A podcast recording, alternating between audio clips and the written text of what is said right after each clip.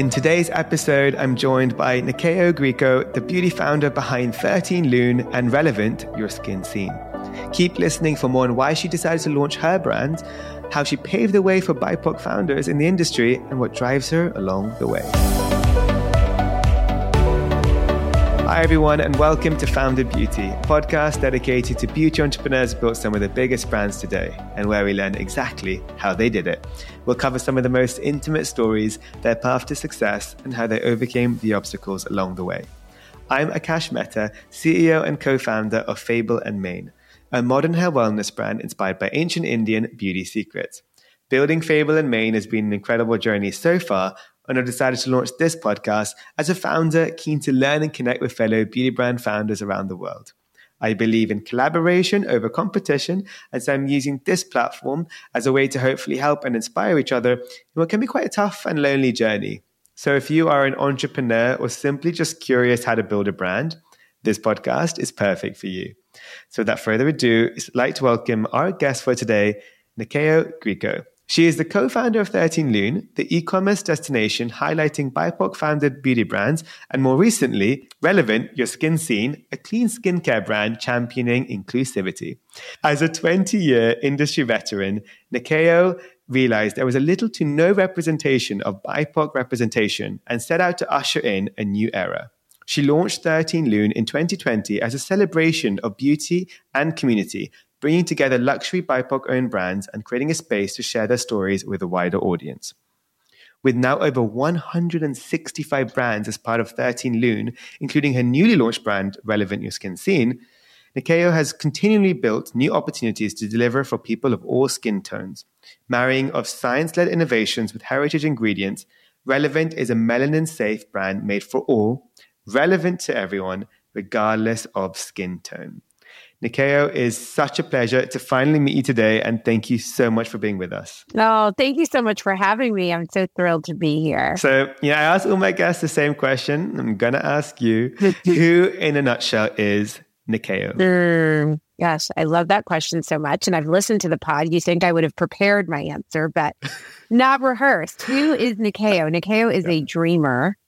Nyakio is an entrepreneur, a mom, a girlfriend to to many lovely women and friends. Um, and you know, I'm definitely someone who is living a life currently where I feel that I've aligned my passion, my passion for beauty with my purpose. Amazing. Well, I kind of I want to kind of timeline this a little bit. I think start from the beginning and we'll work to today because there's so much to unpack and to uncover. Um, so I want to start at the the beginning of baby Nyakio. Um, she was born on the East Coast but raised in Oklahoma. Um, would love to know a little bit about those early memories, but your first memories of beauty. In all yeah, That. yeah. So yes, I'm a first generation American of Kenyan descent. Um, born yeah. in New York, raised in Oklahoma, and I would say my first foray, entrance, introduction into beauty, where my beauty journey began, was when I was eight years old, and and I went to Kenya for the first time. Um, that is where I got to meet my grandmother, Nyakio. Um, she was a Kenyan coffee farmer and a matron at a boarding school. And she um, taught me by using coffee that comes from her farm how to make my own exfoliator. We would crush coffee beans and we would add oils. We would use rods of sugar cane that she grew on her farm as well. And we would use it to to treat our skin. And you know, in those days in Kenya and even growing up here in the States from my parents, I would always learn about the stories of my medicine man grandfather who had passed away before I got the chance to know him and and really learned about the power of restorative oils. And so even when I was a little girl, I mean, I, I mm-hmm. know, you know, in many cultures around the world outside of the US in the 80s and 90s, you know, using oil all over your body, all over your hair, skin, etc., was commonplace. But but it wasn't in Oklahoma when I was growing up. And and I remember just having, you know, sleepovers with friends and they would come over and they would see my mom putting a lot of oil on my hair and oil on my skin and sort of look at me strangely. But I knew because of my family and because of my heritage about the restorative power of uh, cold pressed oils. And so that's really where my beauty journey began. And then it sort of paused for a while until my 20s. And, I, and when I decided to start a brand honoring my grandparents uh, beauty recipes. let's talk about that. And I want to talk a little bit about. I mean, you studied uh, at University of Oklahoma, right? uh, marketing, and then yeah, and then you you did. Um, what was like the next steps from there? Because a lot of people, I think, our listeners are a lot of them are students, and yeah. often they they don't fully. They have a lot of different dreams and a lot of different. Yeah. I guess pathways to take, right? Right. What was yours, and but what was going through your mind in those moments? My gosh, who knows? I I graduated from from OU, and I know what was going through my mind in that moment was that I didn't want to live in Oklahoma anymore. And I didn't want to move yeah. to Texas like all of my friends. Um, I didn't want to work in pharmaceuticals and I didn't want to work at a financial firm. And so I wanted to go somewhere where I would have permission to dream and just figure it out. I loved sports in college. Um, I worked for the men's basketball team at the University of Oklahoma and had worked in the men's baseball team. And so and done some internships with ESPN, et cetera, when I was in school. And so I sort of thought I would, you know, graduate, maybe go get a job in sports and then come back and go to law school one day so that I could be a sports agent, which is hysterical to say out loud now because I barely watch sports anymore. but I was really passionate about sports back in the day. And I out to Los Angeles with that dream you know, of, of working for a sports agency. And it, you know, truth be told, it was a lot more difficult than I thought to break into that industry, especially as a young female, um, black female in, you know, the 90s. So I ended up getting a job at a talent agency. Um, I worked at CAA as an assistant, was my first job out of college. And um, I didn't really know a lot about Hollywood. I wasn't allowed to watch a lot of television when I was growing up. You know, I, I had my favorite shows, but really, you know, growing up in Oklahoma, it was such a sports driven community that, you know, most of my time was spent, you know, watching sports. And so I didn't know who, you know, I watched Friends, I watched all of the must-see TV Thursday night television shows. But, you know, outside of that, I hadn't, I didn't really know a lot about the industry. But I got a job at CAA I started working there. It was not as glamorous as I thought it would be, but a really great time to learn the industry. And from there, I sort of kept kind of moving around to work in different jobs and different facets of Hollywood. And what I found is that I really liked the representation of actors the most. And and my last job in the business, I worked under um, a manager and I'm working with a lot of actresses. And in that job, I had a lot of uh, products coming across my desk for for them, for the actors. And often was lucky enough to take them home.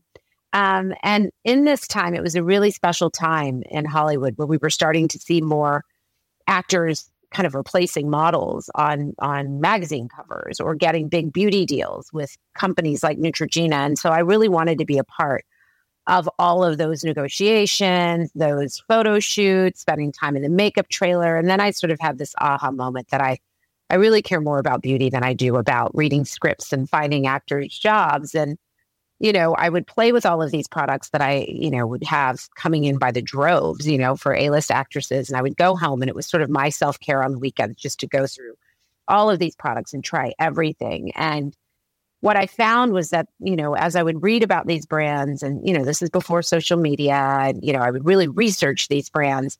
I found that there were so many ingredients that represented many cultures from around the world. Um, a lot of these products used ingredients from Africa, but nobody was talking about African ingredients at that time. And there weren't any brands that were really celebrating uh, the sophistication of Africa, the beauty of Africa, the rich resources. Yet so many brands were using these ingredients and and not speaking about them. And so I was 27 years old, very idealistic, and I thought, well, gosh, I'm gonna I'm gonna change that.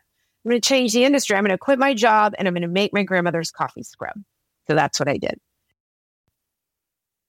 Yeah, that was Nyakio Beauty, my first brand. And I didn't know much about, you know, the industry. I loved beauty products, but I didn't know much about the industry. I just knew what I knew. Um, I was not independently wealthy. So I knew I was going to have to raise a little capital, um, which I'd never done before. And found very quickly that, you know, it was going to be very difficult for me to get VC or private equity money. I tell people I mentor all the time now and brands that I work with now that, you know, I can't even imagine what the stats were in 19 in 2000, 2001, you know, when I was launching this brand. Um, if they're as dismal as they are today. But, you know, there's something really wonderful about the naivete of not knowing stats, not having that information, especially if you're a dreamer and you're you're setting goals because I believed I could do it. So I just had to figure it out.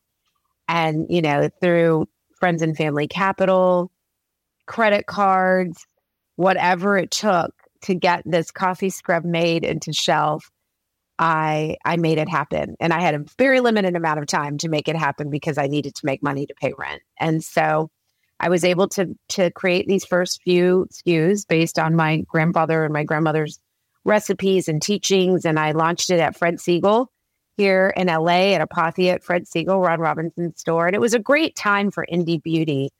Um, it was a time that we were seeing brands like Stila and Hard Candy and DL and Co. kind of coming to the forefront and taking up so much market share. So it was a good time to launch an indie brand because people were really falling in love with boutique shopping. And then I launched at Jeffrey New York and then built that brand to about 180 boutiques on my own, being customer service, shipping and receiving, sales, a terrible accountant. Um, but I did it. Wow, that's. I mean, the the the lessons learned. I think sometimes in those moments, I'm sure you would have been like, I would have loved the extra cash flow and the support and the uh, team. But actually, looking back, it's like so important to also see the merit of all of those moments of how much you've learned. Absolutely, and and uh, and actually the lessons you can probably. I wouldn't say necessarily avoid because it's inevitable. Sometimes you know it's good to go through these things in our next ventures, but sometimes there's things you're like, you know what, it's good that I don't do that again in my next right. venture. Yeah, uh, learning from your mistakes. you know, yes, and and you know, it is, and it's also you know, with my first brand, there were so many stops and starts. You know, I would get the brand here, and then only had capital to take it here, and then I would have to shut it down, and then I would have to go look for financing. With you know, I'd say the the biggest challenge I had in that first uh, foray into entrepreneurship, which, you know, lasted for, you know, 20 years. I was with that brand um, that, you know, was access to capital and, and not being able to get into the right rooms. I, I had the growth, you know, I, I had, I remember one time, um, and this was after I'd had my first child and my product showed up on the Oprah show um, and the Ellen show in the same week. And it was during the holidays and it crashed my website I was completely instantly within minutes so back ordered in inventory because I didn't know how to shut it off. I didn't know how to stop the sales. I had a lot of angry customers because it was the holidays. Everybody was shopping for these great Nyakio products, you know, and and you know, not having the opportunity to go to anyone, banks or or any investors at that time to get the capital to fill those orders caused me to have to shut down the business one time. That happened a couple of times. But but what I did learn in those moments, um, I learned a lot about supply chain. I learned a lot um, about resilience, and I learned how to get back up, which I think is the best the best lesson any entrepreneur um, has to go through, gets to go through, because the only failure is just not getting back up again. And so I got the opportunity to get up a lot with with Nyakio. And I think also uh, Nyakio probably taught you a lot of the the realities of the landscape and the industry. Like who was, you know, how many banks could you call and rely on, on on a loan, or how many people were willing to invest? And I think that's one of the reasons why some like you know an entity like Thirteen Lune today is so important to support. Uh, and and allow the discovery of incredible black and brown owned businesses that have the, the potential, right? They just need that support sometimes and right. it shouldn't be that difficult to prove because it's there look at the look at the volume of interest it's like it's and look at not even like within our you know um, cultures and people that can relate of our ethnicity but generally speaking our products these ingredients don't discriminate from india from africa they're for everyone to enjoy they're for so everyone these products are and i think that's and, and they have been used in some way by everyone without being credited sometimes, right? yes, that's another exactly. conversation. But um, yes. uh, and and that's you know even when we launched Fable, my first meetings with Sephora, it was always like, oh, there's an amazing um, community of South Asians there we should look into. And I said, hold up, like when I launched, when I'm coming to you, I never once said this is for South Asians. Like I understand I'm South Asian, right? But when right. did I say this is for South Asians? Exactly. Um, you know, exactly. So it's it's yeah. it's a lot of like um, I think this assumption that it takes years of I guess educating and learning from the past, but that I think Nyakio experience has probably helped a lot to just reality of what's needed. And I think that's, I'm, re- I'm really um, glad that 13 Lune exists today for this. yeah, know? no, definitely. And I, and I did, I learned yeah. so much about, you know, how to, how to, how to debunk the myth that you know black and brown people only make products for ourselves. I was in premium skincare sale, selling in high end boutiques. You know, there weren't a lot of consumers even that looked like me in the stores that I sold into, and and so I really loved that opportunity to help educate. You know, I talk about, you know, even in my new brand, Melanin Safe. And I can't believe how many people hear the word melanin and don't think it applies to them. I'm like, no, no, no. All human mm-hmm. beings have melanin in their skin. Some of us have more, some of us have less. But, you know, I really look at it as a true, true opportunity to to continue to educate, right? Because the more people hear, the more people do, the more people understand. And and so, yes, you know, and also I think one of the key lessons I learned with my first brand, you know, I also got the opportunity, you know, it was it was a lot of hard work, but there were many wins, you know, to launch into national retail, to become a part of of large portfolio companies uh, twice. Um, and and you know what I did find though was that even in those moments, um, you know, launching into several Ulta doors, I was always the niche BIPOC brand in these large portfolios, which meant that I wasn't always necessarily receiving the same support or or marketing dollars or attention, you know. So it was, you know, part of that motivation for 13 Lune 2 is that I know what it feels like to get this big opportunity and then you go to shelf to die, right? Because you can't afford to be there. And so really helping, you know, the brands that I get to work with now understand that yes, it's okay to say no or not yet, or I'm not ready yet, and make sure that you're prepared so that when you get to shelf that you can win. And um, and it's a hard thing to do. It's a really hard thing to do, but it, it can in the long run really work to save your business. Absolutely. So, so, so then go from Nyakio's, which eventually was. Um, is, is it true to say it's it's sold now to a, a, a strategic? Yes, yes. In 2017, I was part of a portfolio of brands, and all of the brands were acquired by Unilever. And so I stayed on with the brand um, for a few years. Um, and, you know, that's a really interesting uh, story in itself for another time. But, you know, when I was working with the brand, um, you know, it, it had gone from Ulta into Target and it was premium skincare. And so trying to, you know, really figure out like where where the brand would land and what, you know, how to get that, you know, premium consumer to come over, how to tell that story because you're, you know, when you're in Target, it's, it's a different experience than when you're in an Ulta or Sephora because you're not necessarily standing at shelf and, and getting to story tell as, as much. And so, you know, I learned a lot through that experience as well. But um, in the summer of 2020, you know, not only were we in the midst of a global pandemic, Nyakio had just launched into Target. And all of a sudden, after the murder of George Floyd, my sales went up 435%. And, you know, while it was lovely for the brand to receive the attention and to to meet a lot of new people through my DMs, it was built on the precipice of this heartbreaking time. And I was devastated like the rest of the world with what was going on. We couldn't leave our homes. People were dying in the streets. You know, it was I didn't really want to focus on beauty sales. I was trying to think about how how we're all going to stay alive, how how to explain what was going on to my children and and I was also a little frustrated because I had been at it at that point for 18 years and I'm like this is what's going to put me on the map, right? And I would show up on all of these lists of, you know, yeah. top black owned to shop to and support, to follow and yeah. all of those things which was great that people were rallying to to celebrate black and brown owned brands. But what really shocked me was when I looked at these lists and I could not believe after being in this industry as a black female who makes products for everyone um, for 18 years, how many brands were on that list that I had never heard of? I, it was shocking. Sometimes I was on a list of 1,000, 500, 250. I'd spent most of my career being the only in premium skincare on shelf. And so it was fascinating to me. And I, you know, while it was all a lot to digest, I just sort of thought, like, I'm going to take my pain, I'm going to turn it into purpose, and I'm going to start shopping these lists. And I'm going to start connecting with these founders. You know, a lot of what you do here on your podcast, it's so important. And I would just slide into their DMs. Hi, my name's Nyakio. I couldn't believe how many of them had ever heard of me, right? Because I always felt like this niche unknown brand. And we started talking about our experiences and what was happening and, you know, helping and trading info. You know, a lot of them were selling out of their product because they didn't have a lot and they, they weren't distributed anywhere. Yeah. And at that point, you know, I knew. And it's like a deja vu, right? From yeah, when you had that moment. Yeah. A hundred percent. And, and I had been dear friends with my co-founder of 13 Lune Patrick for quite some time. And we had talked about maybe, you know, wanting to do something together. I was ready to start something new.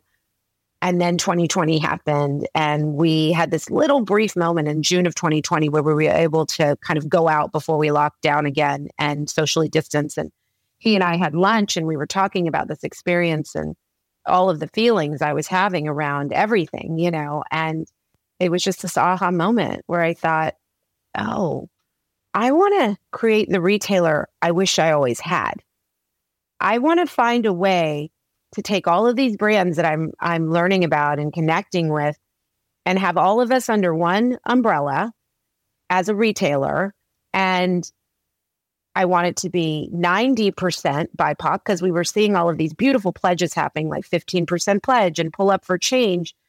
But then in my head, I was like, well, I'm on a list of a thousand brands. How come you can't get to 13 on shelf. You know, why is it difficult? I'm in a like another big lofty big idea, you know, Patrick, we should do this. Let's let's create a platform, the first of its kind, truly inclusive beauty retail platform where 90% of the brands are BIPOC, created by people of color who make products for everyone, and 10% dedicated to fostering allyship because I knew if I wanted to say truly inclusive, while circulating black dollars, brown dollars is important, um, the way to build generational wealth is to make sure that everybody is shopping our brands.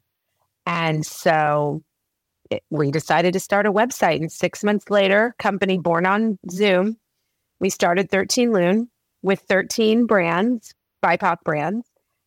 And 60 days after we launched, we did a little friends and family raise. We raised a million and a half dollars in a week just so we could get the site going.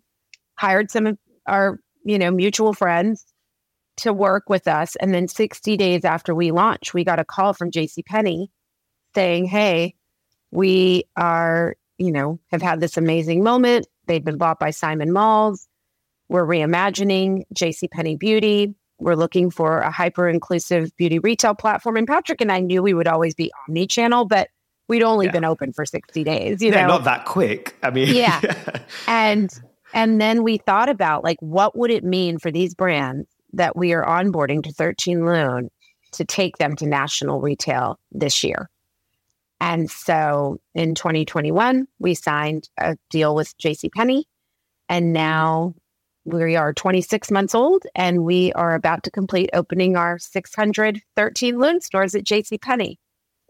So, and it has been a game changing, life changing experience for so many of our founders. You know, we have one founder who was the first founder to ever launch um, a Native American Chicana founder, the very first makeup brand to launch national retail in the US is a brand called Prados Beauty. And when I met Cece, yeah, when I met Cece, she was doing 17,000 in sales D2C in her brand that she started out of her baby's nursery. And she was one of our first 13 brands on 13 Lune. And last year, her first full year of distribution into 13 Lune at JC Penney, she closed out the year at over 1.5 million. So it literally is changing lives, building that generational wealth and allowing these well-deserving founders to take up more space. Exactly. And I think most importantly like they've done the hard work of building a brand with love and passion and a reason. Yeah. And often a lot of different stakeholders from in the wrong investors, the wrong retailer platform and ideas can often diminish your value, or at least internally, right? And they need a, a place where they can see their value. I think that's what 13 Lune has done. It's of course, you're giving them an opportunity, you're giving them a platform, you're giving them, but you've made them see their potential. And you clearly have done that with these numbers, A. Um, and, and, be part of, I think, a family that they can rely on and, and support with each other to grow, mm-hmm. right? It's exactly that, that, collaborative effect. And I, that's when I said to you before we joined the pod, I said, you know, the amount of people that talk about you, Nyakio, and 13 Lune in such high regards in such a short time um, oh, is, is uh, it's amazing. I mean, this and it's just the beginning. You know, that's the exciting part. It's like It's incredible. So sweet. I received that. Thank you so much. And you know, it is when you said, you know, when we were speaking earlier about mistakes, mm. you know. Yeah. I know we're all going to make our own mistakes, but I am, you know, darn sure that these founders aren't going to make the mistakes I made. And when you t- think about that, like you made such a great point. I mean, some of the biggest mistakes that I've ever made, the biggest mistake I've ever made is is leaving my self worth at the door when it came to an investment opportunity, and um, and it there was no recovering from that. You know, it was just this snowball effect of like when you take a bad deal because you're so desperate to keep your brand alive, then all you do as your brand grows and becomes more successful is lose more of yourself to the point where you're you can be left with literally categorically nothing after building businesses for years and years and years and and I think that your gut is your strongest tool. Um, I remember when making some of those decisions in my life, what I physically felt like in my stomach. Like I knew, like, you shouldn't do this. Like, you got to just have faith that you can keep going. This isn't the right person or the right partnership for you. And to your point, like it, those moments of, of, of, you know, lack of self worth or or not believing in your true power and magic um, is can be detrimental to not just your business to your soul. But to that point i i will say that i am grateful because now as our brands are starting to grow you know there are incredible investors there are incredible strategic companies there are so many people who fight for founders. And then sadly there's a handful of really predatory investors lawyers who aren't so great. And so, my hope is that as our brands are starting to grow and they're starting to receive all this attention, whether it be from other retailers, whether it be from potential investors, is that I'm able to help them listen to their gut and and make decisions that are truly in their best interest and in in their highest highest vibration and self. I love that. That's so true. And I think when you believe in that that gut feeling and you know it, you listen to it. I think then also knowing that you can rely on the family, right? That you built in 13 million to even just talk and be like, am I, you know, am I wrong here? Am I right here? And the, and, and these stories that we've all experienced, you know, the, the thing I've seen a lot is a lot of these predatorial investors, let's call them, they would or strategics, they would they would paint a perfect picture and they will make you feel amazing. And then when it comes to the actual term sheets, the, the, the bullet at the end of the, the line, they're going to be a little bit like, actually, you know what? Market potential is really small, this and that. And then everything will shift. And then you'll feel forced into a bad deal just because you feel, oh, but maybe they're right. Uh, and, you know, and, it's it's it is actually um, diminishing the value of what we've got, and and often in the room, it's not people that can that have done the homework or research on the potential of what you've got. So I think it's about really making sure you have your tribe that you can rely on, your family that you can just talk through these things because it can feel very lonely in this i think like you know brand building is one thing but raising or and um and that's that's one of business. People feel they need to do it alone because i don't want to tell anyone. I, I got to feel like you know yeah. no one will you know. It's a terrible think, no, idea it's a terrible it's idea. Terrible, you should speak up and talk. You should talk about it. Yeah. You should ask questions. You should vet your exactly. investors. I'm like, I don't know why nobody ever told me that until, until somebody said to me maybe five years ago, you you should definitely ask at least three people um, yeah. that that person. I mean, it, it seems so. You know, we check references. Our references are checked when we apply for jobs. If we're hiring people, we check references. It, it was like this moment of oh my gosh, how I could have saved myself by just checking references but on. I think that that that reference is really. I remember my old oh the the rule of three. It sounds really basic, right? But my old CEO of Dior used to tell me all the time test people three times. And I was like, why three? Why not four? Why not two? But I think there's a rule of thumb, like just yeah, there, there has to be power in three. Yeah, yeah, there has to be power. Yeah, three. three. Just check because most likely, if they're an investor, then you aren't their first investment, right? Especially for a significant amount of money just ask three of his portfolio company founders. It's easy to find each other. Go to LinkedIn. How's your experience been? Um, Even go and, pay yourself a ticket to go to a talk where they're speaking at and then go find yes. them after. There's so right. many ways. Read all the articles about them, exactly. read the reviews about them, go to Reddit. you don't have to believe everything you read, but you know, um, it is it's true. So that was something that I I was late to the party on um, with uh, with checking the but I think there's also something to to that in the way that I think when you, um, and I, I don't know, I was born in the 70s, you know, I'm a woman, I'm a black woman. Sometimes as a, you know, uh, if it was up to my parents, I, I would have been a lawyer or an engineer or a doctor, you know, as a, as a first generation, you know, child of immigrants. But asking for money was something that I had to reframe in my brain. Yeah. You know, it's not um, being trained. It's not being, it's, it, uh, it's not yeah. natural. But, you know, no. one thing that I've, I've just had this aha moment because for the first time I have like the most incredible cap table that Patrick and I truly curated, right? That when I finally understood that seeking investment is an invitation to join our dreams, our mission, as opposed to please give me money. It's it's such a different different experience. And then you attract the right people and the right investors. And even sometimes you attract people that that say no, but you learn in those conversations. So you're, you know, it allows you to to not to not go meet with people who you know off the bat aren't your people. You know, there was a couple times where, you know, those people would slip through the cracks when when we were raising for 13 and I actually had a very powerful investor say to me, what are you going to do when this trend is over? Um, and I said, knowing exactly what he was asking me, what trend are you talking about? Yeah. um, because I was curious. Exists, right? I was curious to see, like, yeah, like I was curious mm. to see and to learn, like, what what are some people in the venture community believing about this, you know, movement of of diversity and inclusion in this heightened moment of systemic racism in our country?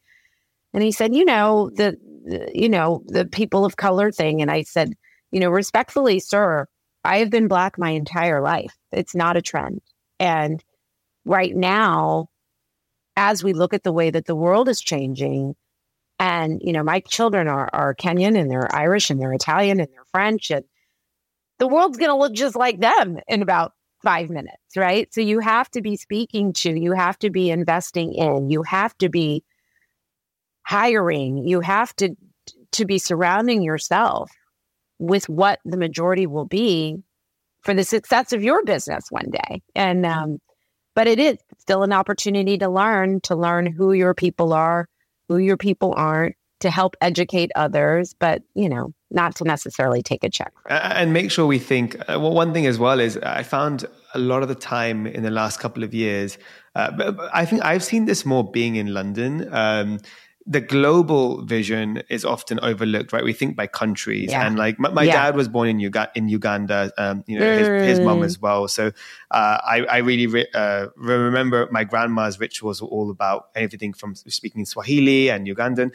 My mom was born in India, so you know, I have this two. Um, I guess like two two moments of uh, two, con- two con- like India and Africa, uh, but Uganda specifically. And for me, it's like I think about also what's happening back in these countries where we come from as well. And that is something that I've noticed as well is that the the form of like we live in a globalized economy, especially bringing a brand today. You know, you you probably get DMs from people in Kenya saying, "I want to try Relevant," for example. I'm like, and, please let know, me be able to sell to Africa one day. exactly. So you know, the yeah. investor story and everything, the retailers. You know, at the beginning, I remember very clearly with Sephora, even like my first meetings, they were like it took these brands spent five years before they went global. You know, don't you focus in the US. I'm like, I, I hear you, I see you, but I'm willing to overinvest in my bandwidth and my, my internal team to make sure I build a global company today because I have an audience in India that I also need to, you know, serve too. Yeah. This is my story. Same. My products are based yeah. in India. Yeah. And, um, and often that's also why we, we, we actually are still self-funded because it was very hard to find, you know, people that would believe in a globalized approach. They thought it was mental. They were like, why are you, di- why are you wasting your time? And focus on market, get revenue big, and then go in five years. Um, and I think they people forget to listen to what do you want to do as a founder, right? There's no right, right. and wrong, right? Uh, maybe I don't want to build a hundred million dollar brand. Maybe I want to build my brand my my own way. And I think that's important. Like know know your worth and know your reason globally as well. A hundred percent. I love that so much, and I. I mean, I was clapping just listening to you because, you know, we say this all the time at 13 Lune. This is not a, a, a story about black, brown, and white. This is 13 Lune is a global beauty company. While we only ship to the US currently. Currently, exactly. currently. Not, yeah. Um, we're telling a global beauty story. When we are when we are celebrating our founders from South Asia, yeah. from East Asia, from Africa, from South America, most of the beauty rituals and ingredients used across the entire industry come from cultures, marginalized cultures around the world, right? So if we're talking about marula oil or those types of, you know, stories that are brought into brands of all of all founder backgrounds, we have to be able to understand the root of where that it all comes from. And the only way to be able to really truly honor it is to allow us to be available to our people globally. And so I, you know, I, I obviously just launched Relevant Your Skin Seen, my second yeah. beauty brand. Which I would love now to talk about, please. Yes. You know, tell us oh more about it. First of all, the first time I've ever had the autonomy and the runway and the support and the ability um, to create the brand I've always wished I could create. I, uh, I started creating Relevant um, at the same time as as as 13 Lune, and so it all obviously automatically became a, a 13 Lune brand. But I had the opportunity to hire two black chemists because I really wanted to hire people who were, by the way, some of the most award winning chemists have made a million award winning products in their 30 year career, had never been promoted to lead chemists. Um, and I met them while they were independent. We socially distanced over on Larchmont Boulevard in my neighborhood, and and you know they were lucky they had, you know, things at home so that they could formulate at home, and then we would meet with our masks and we would play with skincare, and and I learned so much from them. But you know, I wanted to bring something to market um, that was melanin safe. Um, I I was lucky as a retailer to have this data to see you know, where could we still be working harder to serve a consumer that's been underserved for far too long?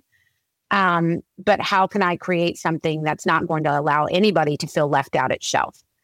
Because I've been in the industry so long, I know when I pick up a product and I turn it over and I look at the level of acids, whether it's going to cause hyperpigmentation or hyperpigmentation in my skin but I want to be able to use a peel. I want to be able to use a five acid toner. I don't want to feel left out. Like that product's not for me. It's only for people who are, you know, have less melanin in their skin. And so I was able to to work for two and a half years on these formulations with these chemists to find the perfect balance of efficacy with science backed and tested formulations, but bringing in what I always loved about creating with Nyakio, the heritage ingredients and the heritage story.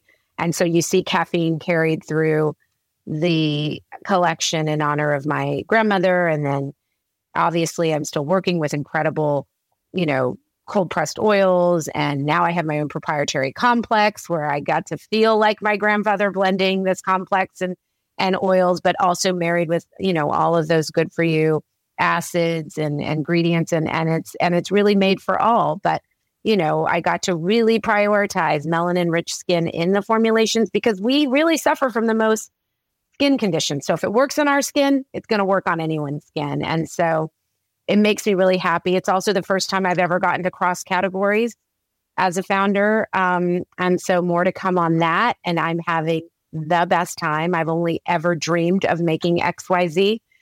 Um, and, you know, while we just launched here in the US, um, in October, obviously at 13 Lune and our 13 Lune stores at JC Penney. Like you, I am ready to go global. And to your point, some people say, Are you kidding? Like, why don't you just grow the business in the US first? I'm like, because it's a global beauty story and it deserves to be out in the world. And and that's been really exciting talking to potential global partners and true allyship, you know, being a retailer, talking to another retailer about my brand. It's it's just like where I always dreamed the business would be that we would all be in such partnership and supportive of one another. And and you know people ask all the time what are you going to do when you build some of these small brands? And we don't just sell small brands. Like we have olaplex we have hourglass we have pattern by Tracee Ellis Ross and we also have these beautiful beautiful independent small brands. And people ask me all the time you know what are you going to do when when you work so hard to build these brands? And then they go to the ultas and the sephoras of the world and i'm like then I know my job is done. I didn't do this to be competitive. I did this to help take up more space. And the more our smaller brands grow to a place that they're ready to launch into other national or global retail, that means that exactly what I set out to do is being done. We're taking up more space and we're building generational wealth. And I too want to expand into other places with my own brand. And I think, you know, it's a really special time in beauty because, you know, Mean Girls went out in the in the early in the early 2000s. It's all about collaborative um, wonderful moment. Exactly. And it's happening. Yeah. I, you, you, we can feel it. I think, I think post pandemic specifically, I mean, also like I and you as well, you know, we built our brands pandemic or post pandemic. And I feel like um, it's sort of, I felt, uh, I, I, used to work in corporate world. I, I didn't see the founder led side. I used to work at Dior and Estee Lauder, but I still felt it within those spaces of this you don't talk, you don't share. And I think now it's completely shifted, um, which I think which is really exciting. And I think the one thing I will say with relevant, which I think you forgot to mention, is the fact that it's a piece of art. It's beautiful, the packaging and the colors. It's like, and I think, and that goes to your point of global is when you have a great product, right? And and a story and and authenticity in it, it becomes a lot easier to do global expansion, find the right people that will believe in you, go direct to retail, even you don't even need distributors because they will believe in the brand and product so much that they'll want it and they'll do a lot of the heavy lifting. So, you know, I've never built a brand before and we launched in Middle East, India, Europe, and everyone's like, how did you do it? Do you have uh, how many hands and how many? I was like, it's because they've helped me. You know, like the Middle East yeah. team, they're so good they'll even get you your visa because at the retailer. Oh my goodness. You know, that, that, okay, well, I'll amazing. be calling you after this podcast for some advice. Whenever. Um, no, and yeah. it's also, you know, it's, I love that you're saying this because, you know, I just recently went, met with a, a retailer in the UK about uh, potentially launching Relevant there. And, you know, when we were talking about, I, I have so many, there are so many Kenyans, first of all, in the UK. I have so many cousins in the, they, that just because I was born in, in New York and raised in Oklahoma and live in Los Angeles my actual truth is that I have family all over the world. I have friends all over the world. So it is like coming home, right? When you when you launch into a category when you're a really globally minded brand. And and that to me is exciting. You know, I said to to to the the head of the retail of the of this retailer that, you know, it was so interesting because I spoke at Cosmoprof in Bologna last year and the explaining 13 Lune when I'm in a global community is understood just like that. People understand you're telling a global story, you're celebrating global ingredients. Sometimes in the US, people are like, oh, yes, you have that retailer where you sell all the black owned brands and you know for black you you have products for people that have black skin you know it's like it just doesn't translate sometimes and and so that's why i also see an opportunity not only for relevant but also for 13 Lune to have it's it's global expansion. Yeah. Uh, it's so exciting. So, I mean, we're going to start wrapping up since I know you have multiple things to do, many businesses to run, but I, I can speak to you all day. But you know, we'll do, we'll do I always say I like to do like a, a year later, another podcast, catch up, see where everyone's yes. going, what everyone's doing. No, you know, I'm we'll really going to hit you up for, uh, for some oh, global oh, we're gonna, we're gonna, advice for sure. We're going to, yes. we're going to do that. But before I, and I have um, a fire round question, three quick questions, but yeah. I will first start with the desert island situation. So imagine I'm inviting you to a desert island and I'm being very mean. I'm saying you can only bring one Relevant Your Skin Seen product. What is your go-to product that you're going to bring? Um, desert island, I would bring my one and done everyday cream with SPF 40 because I know I'm going to need it. Amazing. Um, also, I love the fact that you have beautiful minis too. I think that's such a discovery kits are so important, but you have this They're pouch so important. That yeah, I'm like, I love like, it. Like yes, because I, I, find that like cool. they yeah. can be so wasteful if they're not cute, if they don't feel luxurious, and it's like vegan leather. Like you don't have to just use it as your discovery kit. You can have use and use it to put your pencils in, to you know, as your makeup bag, and yeah, it's thank you. So beautiful. I love it. But, I love a discovery three, kit so these are the first three three questions. The first thing that comes to your mind. My first question, and it's going to be a tough one because I'm sure there's so many. But what's a beauty brand that you're currently loving right now? Ami Colé. Oh, I love Ami Colé. Yeah, I love amazing. it so much. I have it on right now. Amazing. And you also sell Ami Colé 13 Lune, which is awesome. We do. So, yeah. One of our original 13 brands that I'm obsessed. I mean, I buy it was it from one of the own site. OGs. Yeah, Ah, no way. yeah. That's Jada, so cool. Joanna Vargas. yeah, yeah. Oh, amazing. So cool. Well- okay, next question. Do you have a favorite quote or like a saying that you keep close to your heart? I, I don't. I mean, this is amazing. First thing comes to my mind. Um, uh, I may not say it correctly, but I love the quote that's by Dolly Parton.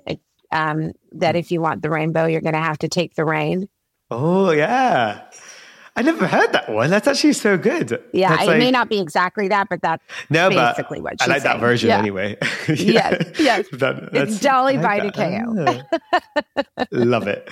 My, my last question is if you weren't a beauty entrepreneur in the beauty space, what would you or what could you be doing right now?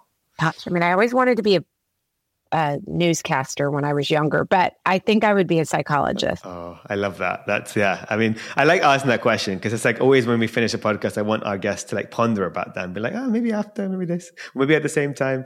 Or a Uh, matchmaker. uh, so many people have said Yes. Yeah. Matchmaker. matchmaker. Ooh. Yeah. I Okay, really, maybe you can help me. I'm very single, so yeah, yeah. I, I love it. I'm I'm pretty good at it.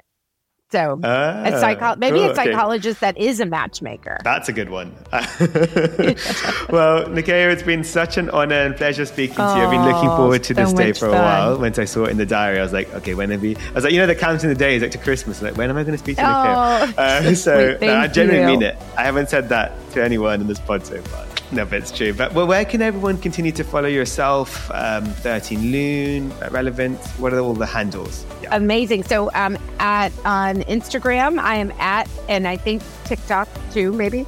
Um at Nyakio, N Y A K I O. Maybe TikTok has my last name, G R I E C O, but on Instagram at Nyakio, at relevant dot uh, relevant skin and at 13 Lune. And also please tune in to my podcast that I host with Melissa Magsaysay called The Beauty Vanguard over at Dear Media. I'm gonna put the link to the podcast as well. So because it's a great thing as from people listening to podcasts to other podcasts. So in the summary, I'll put the link to the podcast, plus I'll put the link to all the social handles and websites, so people can just tap straight away. Make it easier for everyone. Okay, awesome. well, Thanks, thank you so much. This was so much fun.